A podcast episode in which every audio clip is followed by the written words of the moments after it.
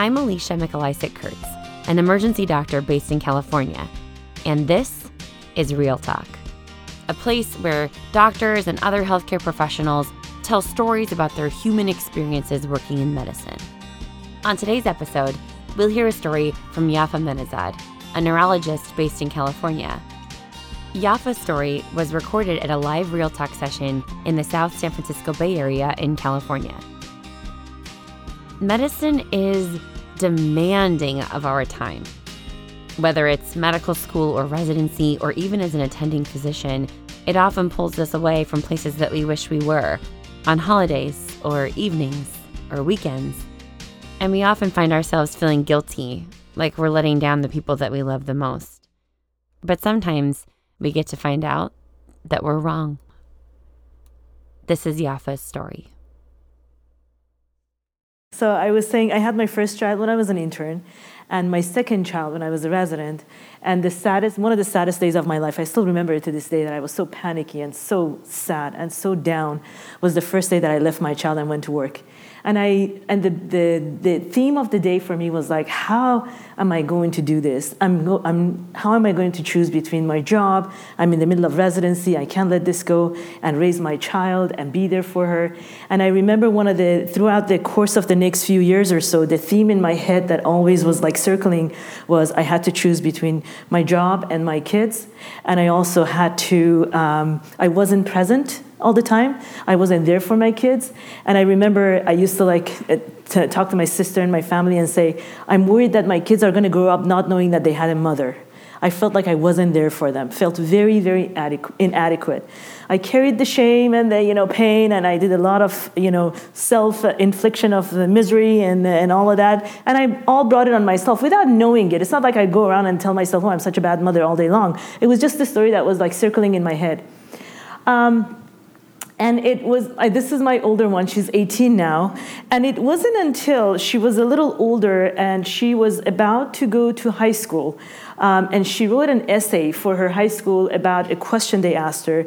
It wasn't until then, when she was in eighth grade, that I realized I had it all wrong. I had done years and years of damage to myself, and I probably have PTSD from all those years, and I had it all wrong. Before I go there, let me tell you, my kids are not the most expressive kids on the face of this planet. They don't tell you, you know, what's going on. The questions, especially as they become teenagers, the answers become less and less and less. Uh, when she was going to, um, when she was in seventh grade, she was going to a camp away from me for the first time for a whole week. And they said, no phone calls, no texting, no emails. You have to write a letter to your parents and say how you're doing. And my mom and my sister got these glorious, you know, postcards and front and back filled up with, you know, stories and what they did and how, how she did and how happy she was and wonderful. And this is what I got. It says all swag. so this is the kid who like does not tell me what's going on in her head and maybe if they did i wouldn't be so miserable all these years of my life anyway, I came across her essay by accident. She left it on my computer, and hit, this is way after she has applied to high school. And they tell her, I'm just going to read you the first paragraph. They asked her, Tell us about your family and friends and what do you most admire about them? She said, I'm lucky to come from a very loving and supportive family. I'm a Persian Jewish descent. My parents' families fled Iran as Jewish religious refugees.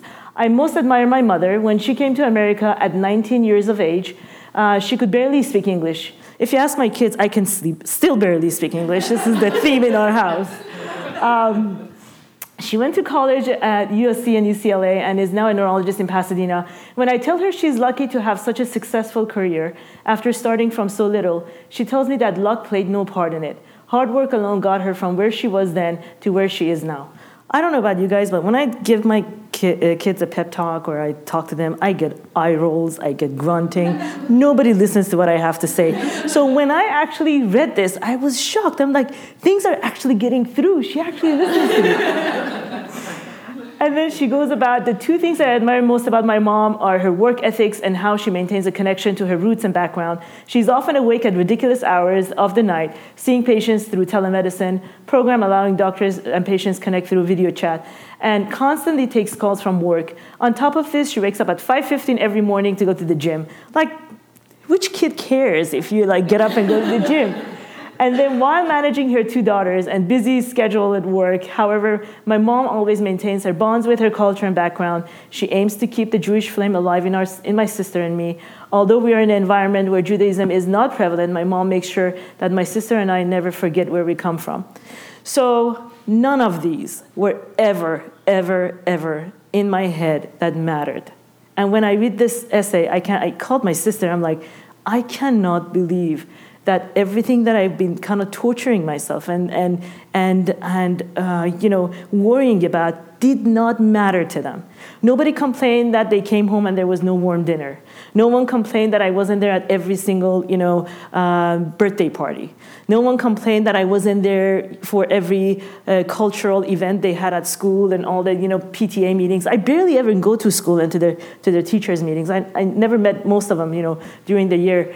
Um, no one complained about that. No one complained that I missed some of their birthdays because I was at work or you know something was going on. But the thing that I never gave myself a um, credit. And I, I, this is the message that I want to get across is that you don't realize the thing that you're doing for your kids is you're being their role model. My kids don't know any better than to get up and get dressed, go to work, show up, be responsible, be reliable, be on time, and all that. All the other things that we care about is fluff it doesn't matter how you like you know keep a face or a, a kind of like you know a, a, picture that you're you're strong and you're wonderful and all that. No it's actually good to be vulnerable. It's good to fail. It's good to teach them how you fail and how you get back on. You don't have to put up a show. You just have to be yourself and do your best. There is nothing else that you have to do and you don't have to pretend to be something that you cannot do or, or show as you're struggling. I actually think if you struggle and you're anxious and nervous and you try to do things that really doesn't matter to them you leave a bad influence of them because they think that this is what they're supposed to do. Um, my point is always, you know, I learned from this, what I learned from this experience is that um, being kind and respectful to myself and being and giving myself credit for being a role model actually helps my kids to be more independent and on their own and be better, better people. Um, th- these are my two daughters that she got in the habit of making challah, which is a Jewish, you know, holiday bread. I've never done that before in my life, so this is something that she picked up on her own, and it was kind of nice to see, you know, they're heading that direction and they actually care about, you know, religion and family. And I tell you, one of the things that was important, again, that I did not think that they appreciate or it, it mattered was that I think my kids have a sense of self-identity that actually gives them a lot of confidence of who they are and where they come from, and they also have tons of respect for other cultures, which is is which is what makes them successful and you know confident people in, in life i think. Um, it doesn't end you know when you make them super independent you need to watch out because she was as she was going to college six months ago she sent me this list of rules that uh, college process rules things you're not allowed to ask.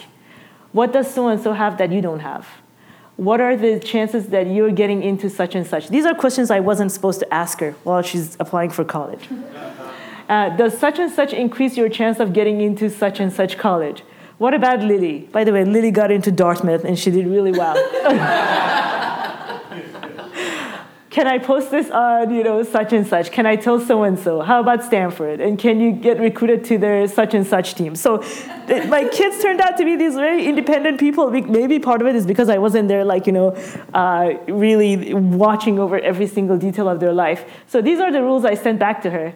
Can I have this? Can I buy that? Can I have your credit card? Where is my such and such? Can you pick me up? So, so the point I'm trying to make is that, you know, um, the things that we think as providers and as doctors, especially when we're pursuing our job, something that we love and we want to do, and I get, I, my, I love my job, and that's actually one of the other things that my kids are learning. I absolutely fly to work every day and love what I do, the challenges, the good things, the bad things, the things in between. I really have uh, i'm lucky and fortunate enough to pick something that I, I get such a personal satisfaction out of. And i'm so glad that i had the opportunity to actually pursue what i wanted to do and not to sacrifice my whole entire self for you know for um, for some something else. And that was the right thing to do i believe as a mom for raising my kids. And i hope when you guys walk out of here i see a lot of young you know especially mom. And by, by the way this applies to dads too. Um, it's not just for mothers obviously is that you give yourself a lot of credit you stand up with your head high up and you know be a role model for your kids and stop worrying about things that don't matter. That's basically my message here today.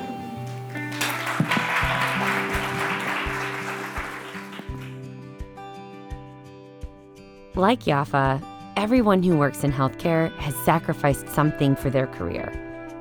Think about the sacrifices you have made with your family and friends. How have you felt guilty because of your career? When was a time you felt affirmed by your family or friends for the person that you are and the career that you chose?